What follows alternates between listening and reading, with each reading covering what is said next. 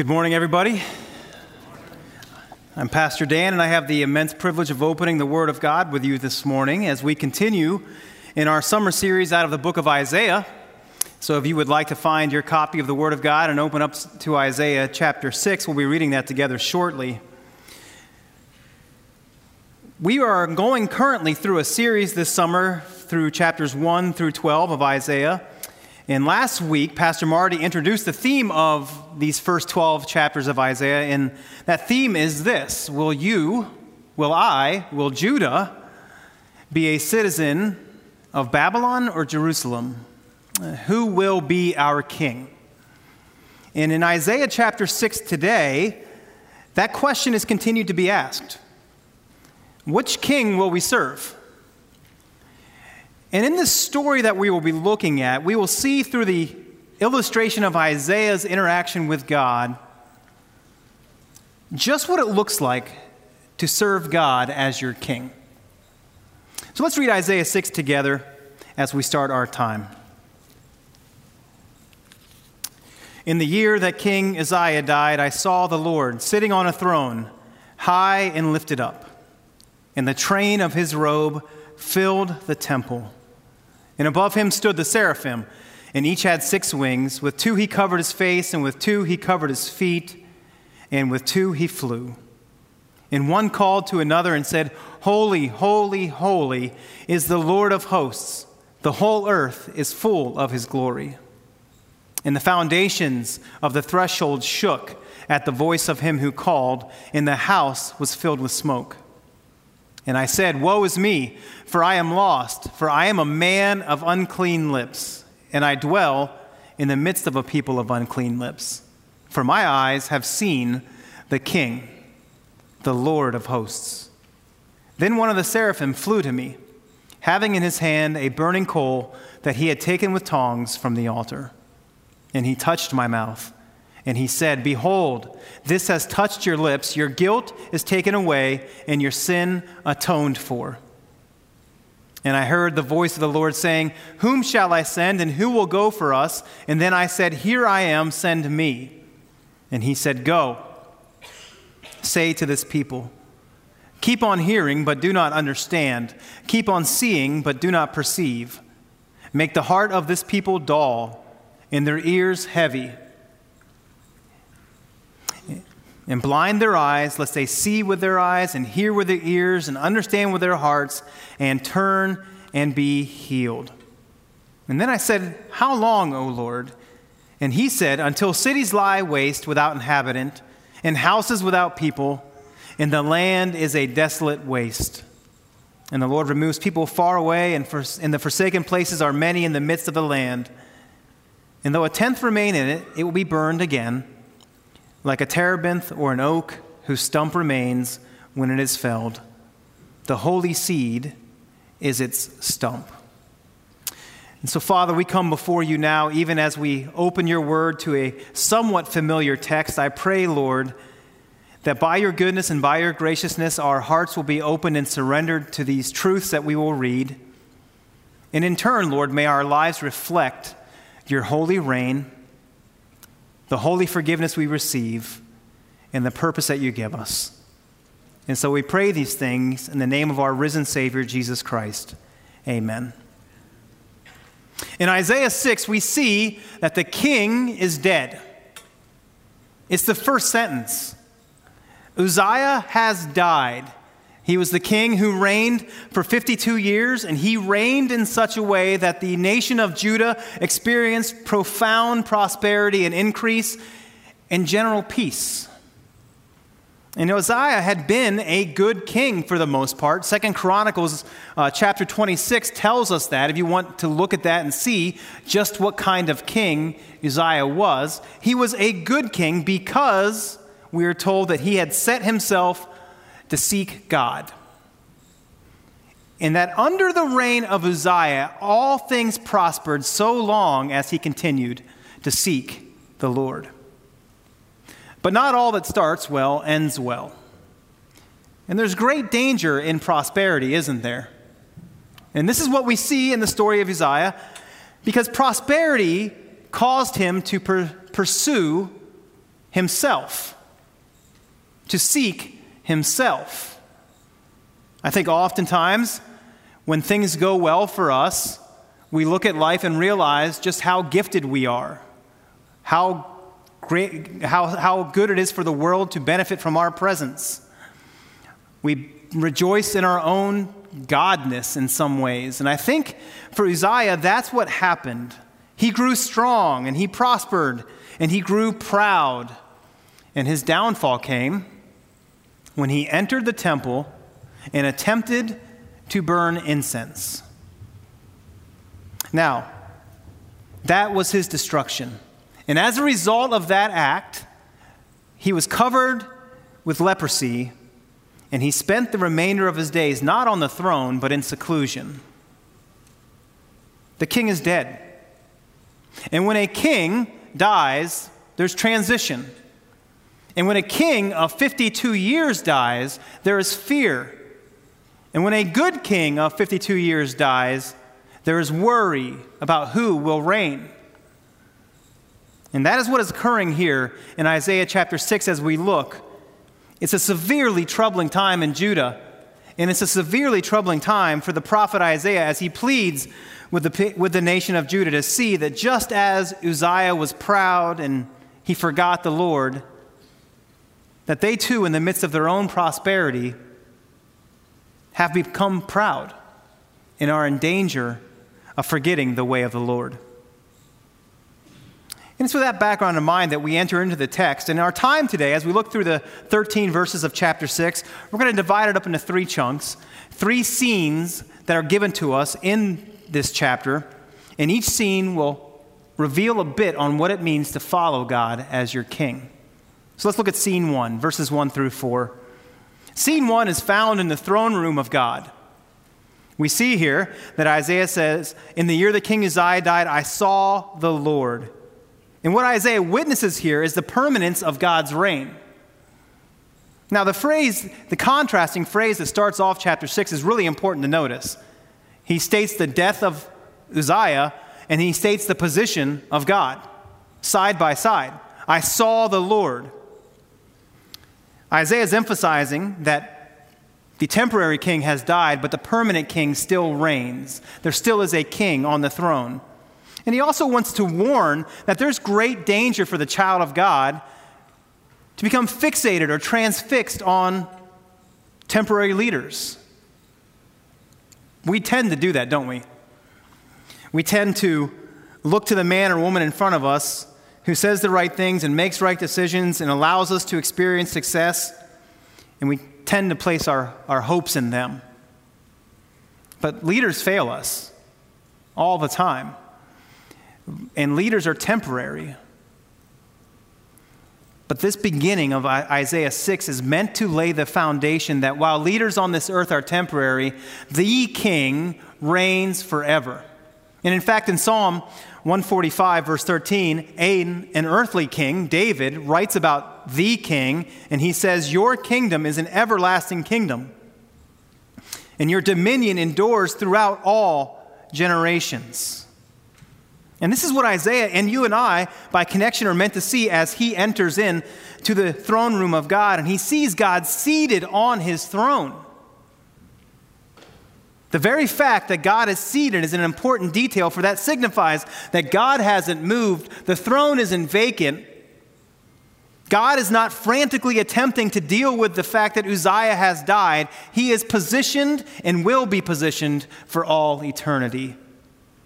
And the position of his throne, by the way, is high and lifted up, signifying the fact that there is none other than this God, than this king. He is above all others. And so even though the earthly king has died, and we might fear as the earthly king has left the throne, the king is permanent, and his throne will never be vacated, and he is the holy king. And this is what Isaiah moves in to realize. If you look in, in your text here, you see that he begins to try to describe the, the king that he sees. But he isn't really describing the Lord so much as he's describing the presence around the Lord. And we know why that is, because in Exodus 33 20, Moses says that no one can look upon the holy God and live. And so Isaiah tries to relay to us a picture of this holy God as best as he can. And look what he starts with. He begins by identifying and describing the train of the holy God, the robe of the holy God. In the expanse of this robe, the robe fills the temple. There is no place where this robe does not fill. The royal train is a symbol of one's glory. It has been and even is currently. We still see it even today in modern times.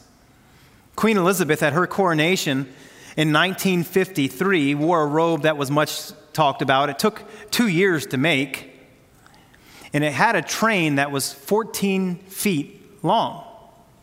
And so, as she entered in for the processional, there were people walking behind to carry this train, to ensure that its magnificence was seen, to ensure that even as she walked by, her presence remained as the train of her robe was moving past. Now, the train that is mentioned here in Isaiah chapter 6 is no mere 14 feet long. The train of God flows over his throne, filling the room till there is no more space. You think about this and put your place in this vision and see this. The king is on his throne, and his grandeur, his royalty fills all avail- available space. There simply is no space for anyone else. And then Isaiah looks up and he sees the seraphim. He becomes aware of these creatures surrounding the throne of God. Now, seraph literally means burning ones, and so Isaiah sees these fiery creatures surrounding God and notes, really, for our benefit, their activity. Because it's in their posture and in their activity that we see the proper way to approach a holy God. Notice that the six wings that they have each pair is used for something.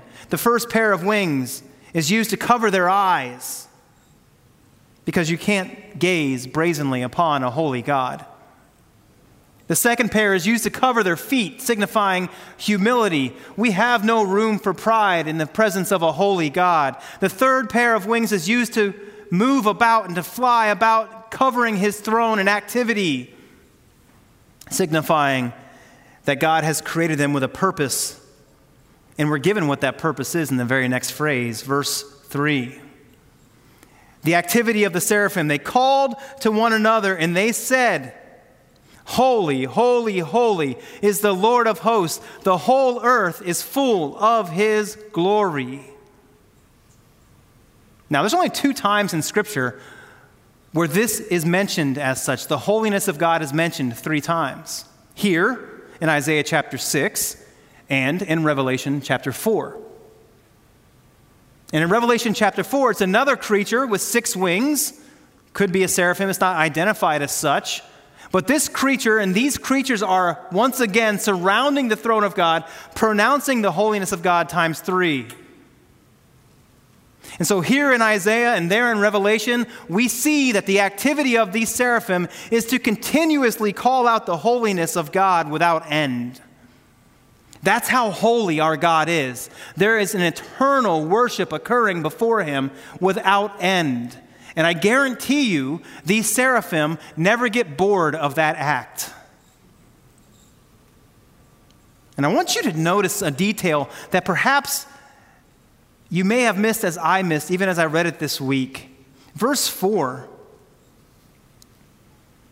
In verse 4, we see that as they call out the holiness of God, the foundations of the thresholds shake.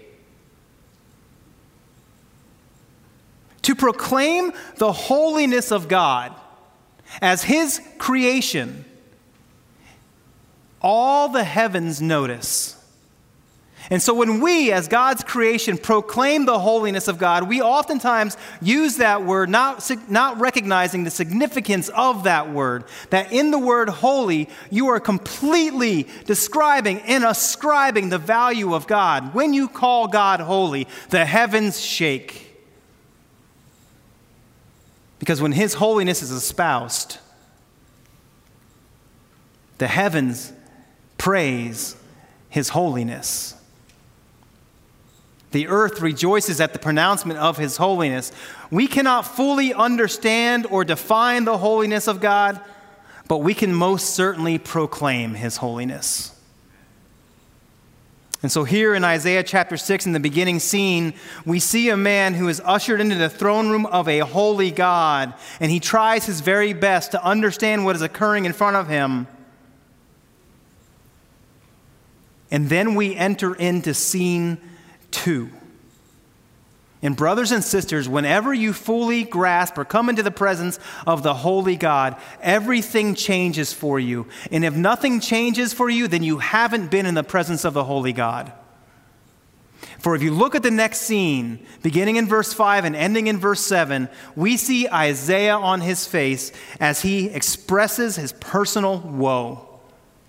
There really is no other response in the presence of a holy God other than personal woe. But for Isaiah, this is an important mark. Because if you look back at Isaiah 5 and you just do a quick perusal of chapter 5, you'll notice that he uses the word woe six times in chapter 5 with regards to other people, the nations who are seeking and pursuing wickedness. But here in Isaiah 6, when he is exposed to the holiness of God, look at what his response is Woe is me, for I am lost. This is not signifying that Isaiah has lost his way and is wandering about.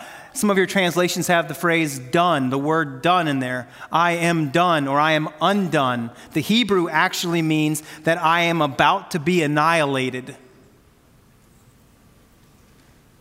I will cease to be. And why is it that he is saying this phrase regarding himself? This is a confession of contrast, brothers and sisters. This is not a confession in comparison to other people. This is a confession of contrast. Isaiah is recognizing in the presence of a holy God, he is unholy. And that's what true confession before God looks like. Many of us actually enter into a, a confession of comparison, though, where we cease to confess because we're not quite as bad as somebody else.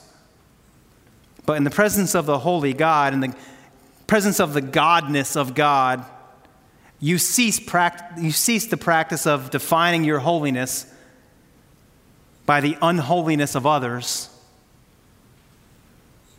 Instead, your, whole, your unholiness is defined by the holy God before you. And what's interesting here is Isaiah specifies the point of his uncleanliness is his lips. Woe is me, I am lost, for I am a man of unclean lips. You think about the, the sequence of this story. Isaiah had just come through a moment where he witnessed seraphim praising God with their lips. And Isaiah was unable to join the seraphim as they praised because his lips were clean or unclean, were sinful. But it's not just his lips that are unclean. The lips simply represent the whole person. And it's a common theme throughout Scripture that what is coming out of your mouth represents what is being created in your heart, where your affections lie. In Luke chapter 6, verse 45, Jesus Christ says, The good person out of the good treasure of his heart produces good, and the evil person out of his evil treasure produces evil. For out of the abundance of the heart, the mouth speaks. Your lips reveal the condition of your heart. The things you say, the ideas you espouse, reveal the condition of your heart. And I wonder, what condition your lips reveal your heart to be in? And Isaiah goes on to emphasize the woeful state that he finds himself in. He recognizes also that it's not just him that is in a woeful state, but he says, And I dwell in the midst of a people of unclean lips. No longer does Isaiah just simply stand apart from those around him and cast judgment on them. He recognizes that all humanity is, is in this sinful state. That sin resides deep within all humanity. That the issue of humanity isn't just that they make bad decisions, but that they are sinful through and through. It's reflective in Romans chapter 3, verse 23, a passage maybe you have memorized, which reads, For all have sinned and fallen short of the glory or the holiness of God. All of us. We are all lost in our sin. We are all horrific sinners. We are all opposed to the holiness of God. And Isaiah had seen the holy God. He had witnessed the majesty, the glory, the purity, all those things that mark the holiness of God. And out of that experience, for the very first time of his life, Isaiah understood who God is. And at the same moment that he understood who God was, Isaiah understood who he was. My brothers and my sisters, I pray for us today that as we look at this picture of the holy God and understand his magnificence and understand his purity and understand the fact that we are not, I pray that we would express a confession similar to Isaiah's. And Isaiah confesses his lostness, his woeness. My eyes have seen the King of Kings, the Lord of hosts. The very next thing that occurs, if we can put ourselves in this situation, we have to think Isaiah expects the wrath of God. Why would he expect that?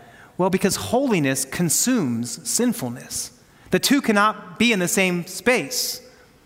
We see this throughout, the, throughout Scripture that wherever there was explicit sinfulness and God was present, His holiness would consume that sinfulness. Sodom and Gomorrah, Israel, there was a story in Numbers where God's wrath was poured out upon the sinfulness of Israel and consumed the camp. But here, what happens next is astounding.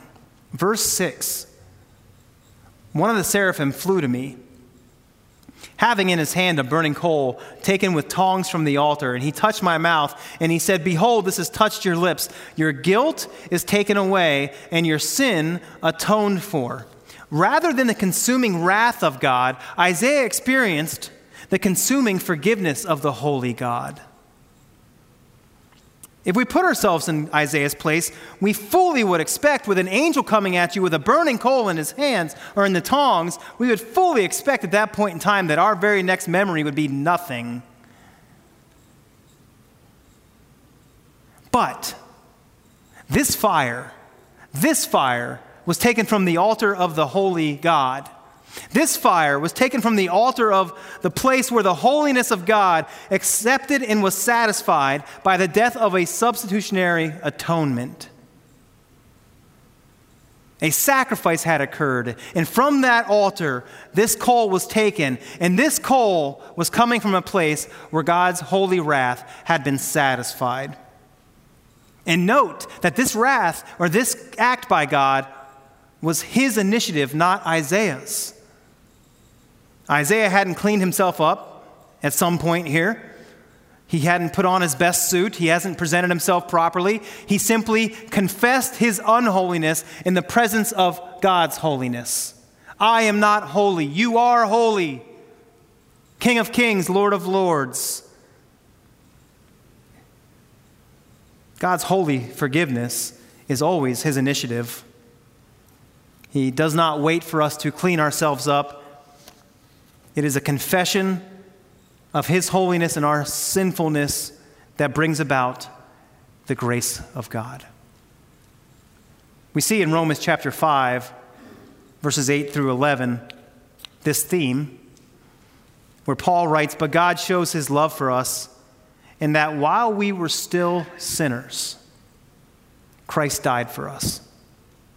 Since therefore we have been justified by his blood, such more shall we be saved by him from the wrath of God. For if while we were enemies we were reconciled to God by the death of his Son, much more now that we are reconciled shall we be saved by his life. More than that, we also rejoice in God through our Lord Jesus Christ, through whom we now have received reconciliation. As you receive the forgiveness of the Holy God, as you are pronounced clean by God, there's a transfer that occurs. You see, Isaiah is brought into this terrifying scenario, this terrifying place, in the presence of the Holy God to recognize his sinfulness, not so that he is destroyed, but so that he is refined. to become the forgiven child of God that is now used by the holy God for the mission of God. And this is what happens here. This is the sequence. When you are exposed to the holiness of God and you surrender to His holiness and you confess your total sinf- sinfulness, you will receive the grace and mercy of the holy God. Which leads us to scene three. Isaiah is now a man on God's mission. Verses 8 through 13. Isaiah here is commissioned by God. And in verse 8, we read, I heard the voice of the Lord saying, Whom shall I send? Who will go for us? And then I said, Here I am, send me. This is the first time God speaks in chapter 6.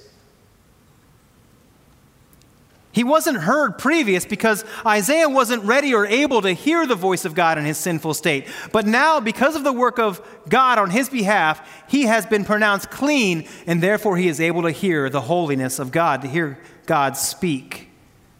And you notice that when God approaches this redeemed man, this forgiven man, he does so with a commission, a purpose to be given to him. Brothers and sisters, when you are transformed by the work of God in our hearts, this is the very next reality for us. The defining purpose for your days is transformed as well.